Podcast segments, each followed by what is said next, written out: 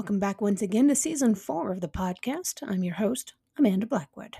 As many of you know, I wrote my autobiography as a survivor of human trafficking. It's called Custom Justice. But if you didn't know, you do now.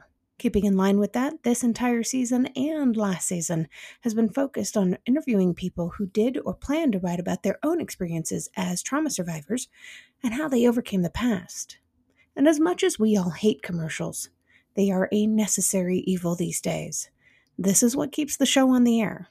You can also show your support by purchasing one of my many books or donating through PayPal or leaving a review on whatever platform you listen to this podcast on.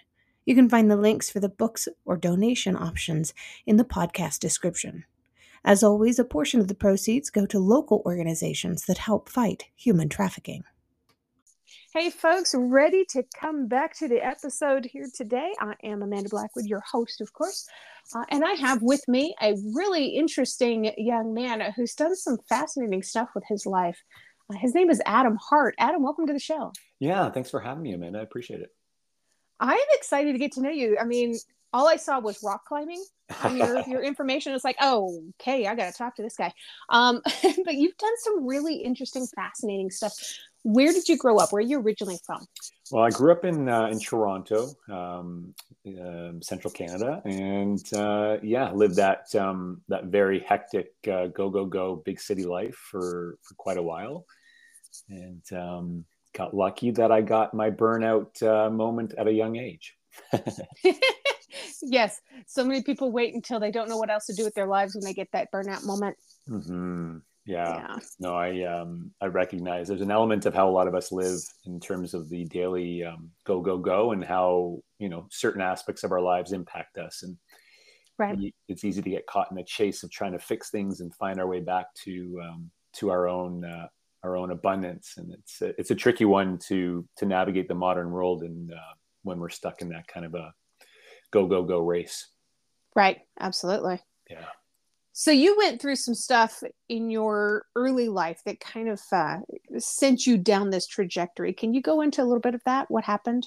What yeah, yeah. I mean, it, it, in my early days, so you know, up until I guess I was about 12, 13 years old, um, I definitely had a, a young life where I, I, had all the nice things that um, you know we all hope we have as children, but the one thing I lacked was having that father figure who knew how to express love in a way that helped me to feel secure and feel loved and feel safe. And so I, you know, I grew up with the a lot of shame, a lot of guilt, and was diagnosed ADHD in my teens as well, kind of labeled as learning disabled. And so I had a real, real dark thought process and became very impulsive in my behavior, just in terms of just wanting to escape and not feel my own emotions. That kind of set me up uh, as I got into my 20s.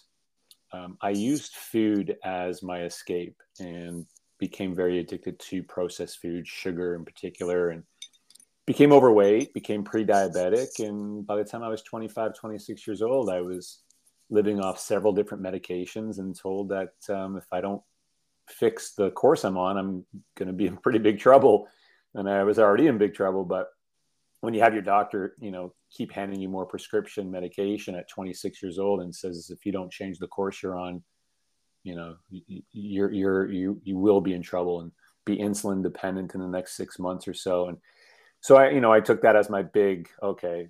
There's something wrong with what's happening inside of my own mind but yet everything I kept turning to and was told I should look at to feel better wasn't working. And you know, those things included several diets and several different fitness programs that you know all promised some result, but yet my mind just would not let those sink in in a way that was easy for me. It was so stressful and so frustrating, and led to more guilt and, and anger, internal anger, and you know. And then I tried the meditation and I tried yoga and all those other pieces too, and and I'm not knocking any of those, but they weren't the solution that worked for me. You know, and even counseling right. and therapy just it, just it never never got me to a place where I understood what was happening in my own mind and how to work with my mind in a way where I could get some freedom from those thoughts.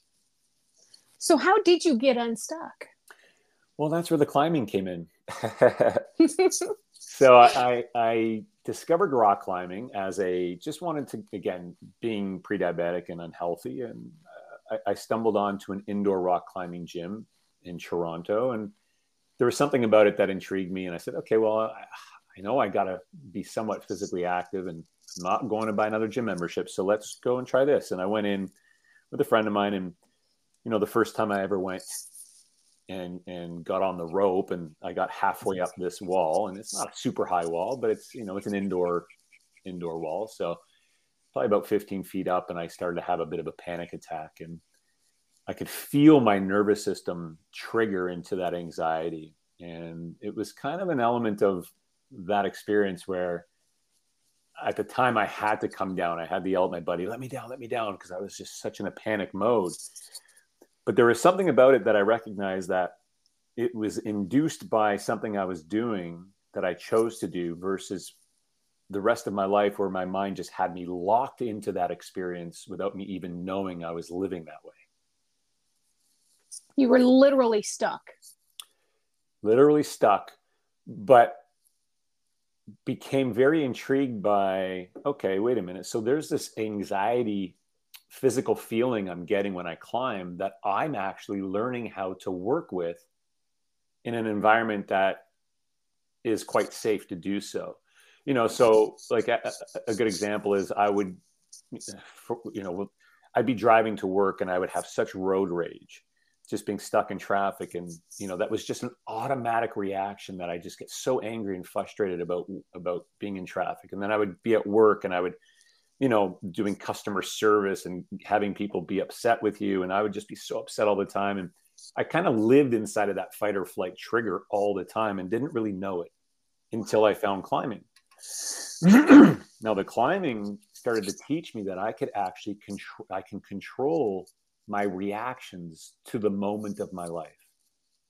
I could actually teach my body and my mind to reset itself and you know it took a little while to understand this and i you know i, I became very uh, addicted to climbing because it was the only thing that allowed me to have peace in my own mind.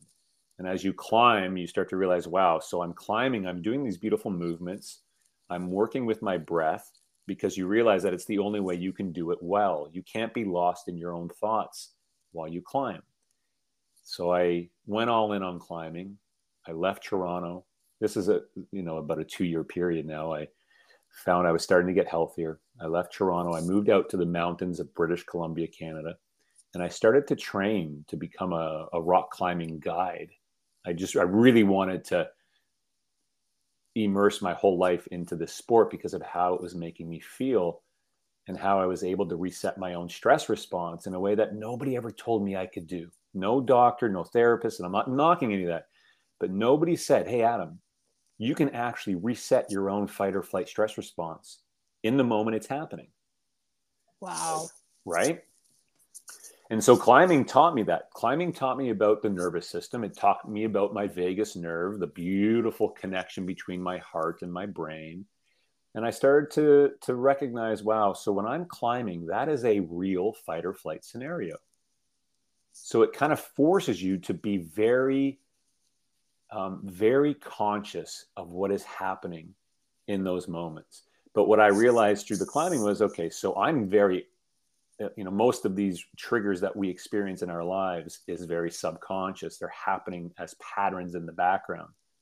So I started to recognize okay, I'm now able to work with my fight or flight stress response and anxiety and climbing. What if I did the same things that I do climbing, the same practices that I do while I climb?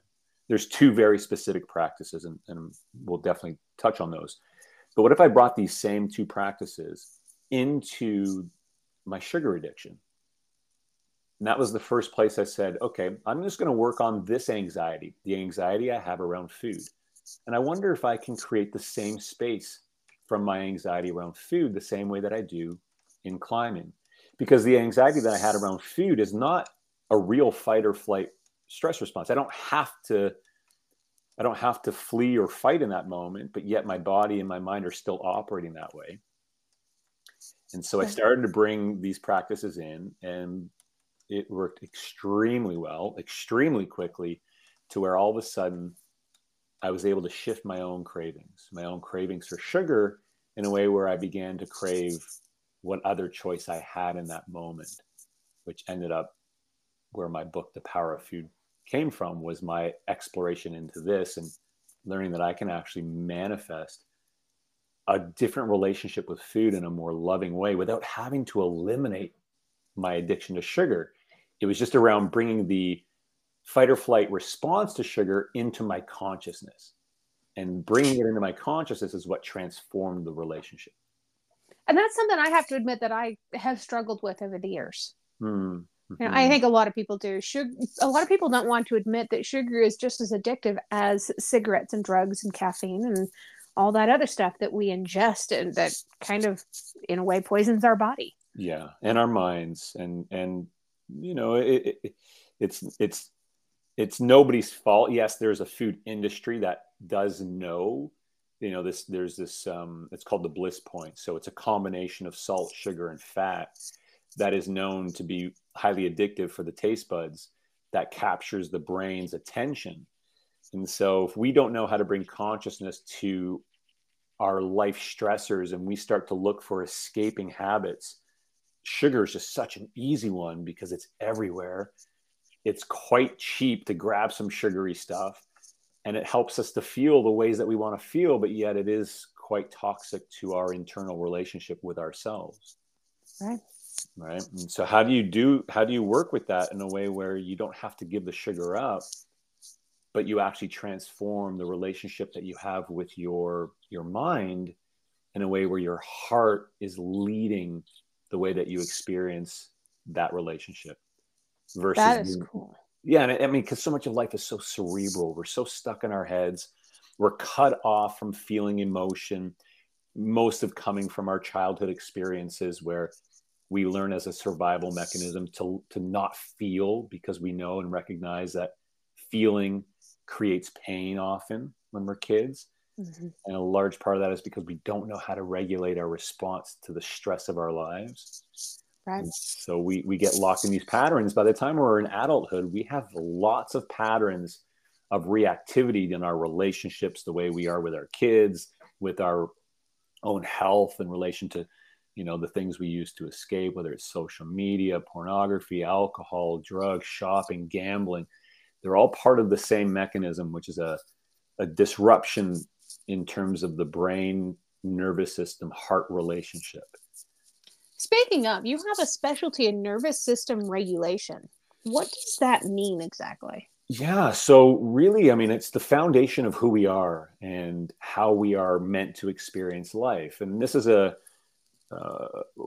something that, again, we should be taught as children how this functions and the power of it because it is a system that works automatically in the background right so that's the the definition of it is the autonomic nervous system and there's two main um, two main ways that it functions. One is a very restful and peaceful state, and that's your parasympathetic, or you mm-hmm. have your very revved up fight or flight sympathetic. Now, if we don't know that that is filtering every moment of our life, which it is, then we start to believe all the thoughts that our brain produces, and that becomes our life.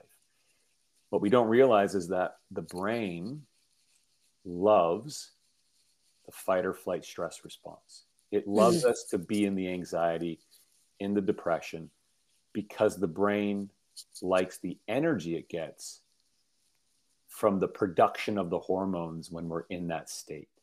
And so when you start thinking about, you know, maybe it's self esteem, self worth thoughts, and you know we know how this works as we get into our adult lives and we still have a lot of the shame and frustration of of things that have happened in our past now you add on some of the adult themes like your finances and your career and your relationships all this time the brain very much like a computer system is learning the algorithms of stress because it wants you to keep feeding it your adrenaline your cortisol and dopamine from the habits you choose to escape. Right. Those are the brain's main sources of energy. So you don't realize it, but your brain has you locked in these 70,000 thoughts a day. That's how many thoughts we have every day. most of those are patterned because the brain has you locked in pattern ways of thinking about yourself and your life because it wants you to react to everything so that it keeps getting fed the energy it wants. Wow. Right. And so this leads to the majority of mental and physical symptoms that you suffer from right now. You think mentally, whether it's lack of outside of the thoughts, self esteem and depressive thoughts, but it's also the brain fog, the lack of motivation, the lack of clarity, the lack of focus. It comes because right. your brain is working at a diminished capacity. But also, what happens when we're stuck in this constant trigger to our lives is you are living from an inflamed state. So, inflammation is rampant in the body. Mm-hmm. you have a very, very big imbalance of hormonal distribution. Yep. Right. You know, and you're going down this list, and I'm going, well, I've got thyroid disease, I have chronic hives, right. I have all of this stuff going on. And you know, a lot of the stuff is linked to early childhood traumas. Yeah. But what you're saying absolutely makes sense. We are living in that constant state of having our brains on overload, trying desperately to recreate these these interactions so that we'll feed it what it wants but recreating those actions is causing ptsd which feeds into the fight or flight. And it's just this bizarre cycle. Yeah. Yeah. And unfortunately the many systems of modern society perpetuate this. Right. Whether it's the food system whether it's the the the the, the way we get information so the media system whether it's the um, you know pharmaceutical industry and i'm not i'm not knocking any of that. But if we don't learn how to work with our own biology we just miss out on the fulfillment that's possible now in the present moment. And that's what what working with our nervous system and teaching the nervous system to be healthy to be in in conscious relationship between what your mind is doing what the thoughts are and the actions you take next you know you learn to master that few second space in your life and you win you win the game. But if you're stuck in your thoughts all the time and you're living reactive and you know it you know if you're doing this right because the symptoms of how you feel mentally and physically are a direct relation to the consciousness of your relationship to your to your mind and your and your body. You know how's your heart working with the nervous system in relation to how your brain is working with your nervous system is everything. Right. And what I found is when I started to give my nervous system the right nourishment, it healed everything for me. I didn't have to get stuck in my head, which I did for many years, is how am I going to lose the weight? How am I ever going to get better? How am I ever going to get my energy back? Why do I feel like this all the time? When is it going to be my turn to have it this way?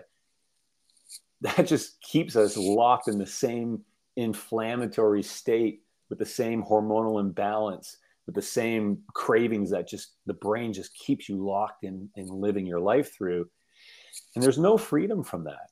You won't find the solution in the next diet. You're just giving your brain more opportunity to create stress from the diet you're choosing to go on. The so end, what's yeah. what's one tip that somebody could take to heart right now to be able to start making these changes in their life. Yeah and it's not just a tip. This is this is the answer. And i and i and i don't you know i'm not saying that from an egoic place. I'm saying that from a from a real biological state. If you want to learn how to work with your own biology in this way and and recognize the feeling of getting to be in touch with your own nervous system you have to work with it throughout the day. Not just your 20 minute meditation in the morning. That's beautiful, but that's not it. Your brain and nervous system and heart are interacting 24 7, all day, every day. So we need a tool, a practice, a solution that is something that we can bring into the moments of our very busy, hectic lives that allows us to keep resetting our nervous system back into the parasympathetic state, that calm, rest and digest state where you feel the internal nourishment of the present moment. The practice that I teach all my clients, this is the practice I learned when I was climbing I would be up on these massive cliffs. Like at some point, I got really big into mountaineering and climbing big walls. And I would be up in the middle of these walls having real panic attacks, real scenario where there's thousands or hundreds of feet below me where I've had to reset. I have to reset. If I don't reset here, I could die. And I kept doing this rotation of breath. And I didn't know exactly what it was that I was doing, but all I knew is when I would stop, pause, and do this resetting of my breath in this way, I would open my eyes back up and I would have all my power back mental focus, motivation, physical strength, endurance, all of it came back. And so when I did the mm. research on this and understood more of what it is I just did, what I do, what am I doing when I'm resetting myself? And now, again, when I started to do it with my sugar I didn't have to eliminate my sugar. When I craved the cookies, and that was my big one, when I craved the cookies, it's my meditation in, at the morning has nothing to do with my cookie craving at five, six, seven, eight, nine at night. I need something in that moment to reset that craving. That's when I brought the same practice. I'd be, okay, Adam, you're back on the side of the wall. You have hundreds of feet of exposure, but instead it's the cookies that are in your hand do the same breath practice. What's going to happen next? And so it, it starts to create this this pure feeling of fulfillment and, and freedom from what the brain is trying to get you to do in that moment. And when you start to teach your brain that you're not going to react, it gets angry. But, but, and this is the big but, the more we do this, the more the brain will let go of the thoughts that you're no longer being triggered to. If wow. you if you keep reacting to them, that's your life. But if you teach your brain that, hey, brain, listen, I'm going to work with my own biology in this moment. I'm going to reset my nervous system and I'm going to send you a beautiful signal that says you're safe, you're loved. Let go. You don't have to hold on to that anymore. And the cravings start to shift. And so the breath practice is called heart flow. It's a 33 second practice that helps you to reset your nervous system. Oh my the, gosh. Yeah. Is this in your book, The Power of Food? Um, it talks it talks a, a, lot about my process, but it doesn't talk about the breath practice. Now, the breath practice okay. itself, there's five key steps, and if anybody wants these, um, I'm happy to share it. You can grab it off my website, which is clearimpact.io. Clearimpact.io. You can download it there; it's free. But all I ask is that you commit to doing this three times or more every day for the next seven days. That's less than two minutes a day, but it's mm-hmm. all you need to start to get a much more conscious perspective of what is really going on in terms of your internal relationship to the outer world. And, you know, speaking of relationships, you have two of the cutest kids on the planet. How old are your kids now? they are nine and 11. Thank you for that. oh my gosh. And I, I, understand that you have a really deep bond with your kids. What have you done to, to make that happen for you? Because, I mean, going through what you had to go through, that could not have been an easy overnight, just, hey, this is who I am now. Well, you know, and, and it's not easy. It's not perfect, that's for sure. And I still get very triggered. My brain loves, and all of our brains like to use proximity, the people that are closest to us to find the trigger spots. And so this is why so many relationships end in in a breakup is because the brain has locked into algorithms around our partners and our kids to feed off of the reactivity to them. Mm-hmm. My role is to regulate that, is to be a nervous system regulator in the presence of my own kids. When they fight, I need to breathe. This is heart flow, heart flow, heart flow moments for me. And again, not perfect. I'll fly off the handle, but most of the time I'm in a space of my own regulation. What that does is it puts me in a space of co regulation for them. Not the words that I say, it's the frequency of my nervous system that helps them to and helps their nervous system regulate how they're using each other as a trigger. Because wow. they're their brains are are learning just like ours are. And so they get bullied at school or or my daughter you know she's at that age where she's thinking about boys and so she's at, and she knows i'm a safe place to to have conversation around that. But i can feel her nervous system and the way her brain is operating around some of her now you know pre-teen life experiences. And if i don't hold space for her nervous system to work with the emotions that are coming up her brain is going to run amok.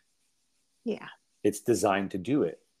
And so the primary that we focus on in our house is heart flow. It's grounding in our breath. It's being willing to say okay let's just take a pause.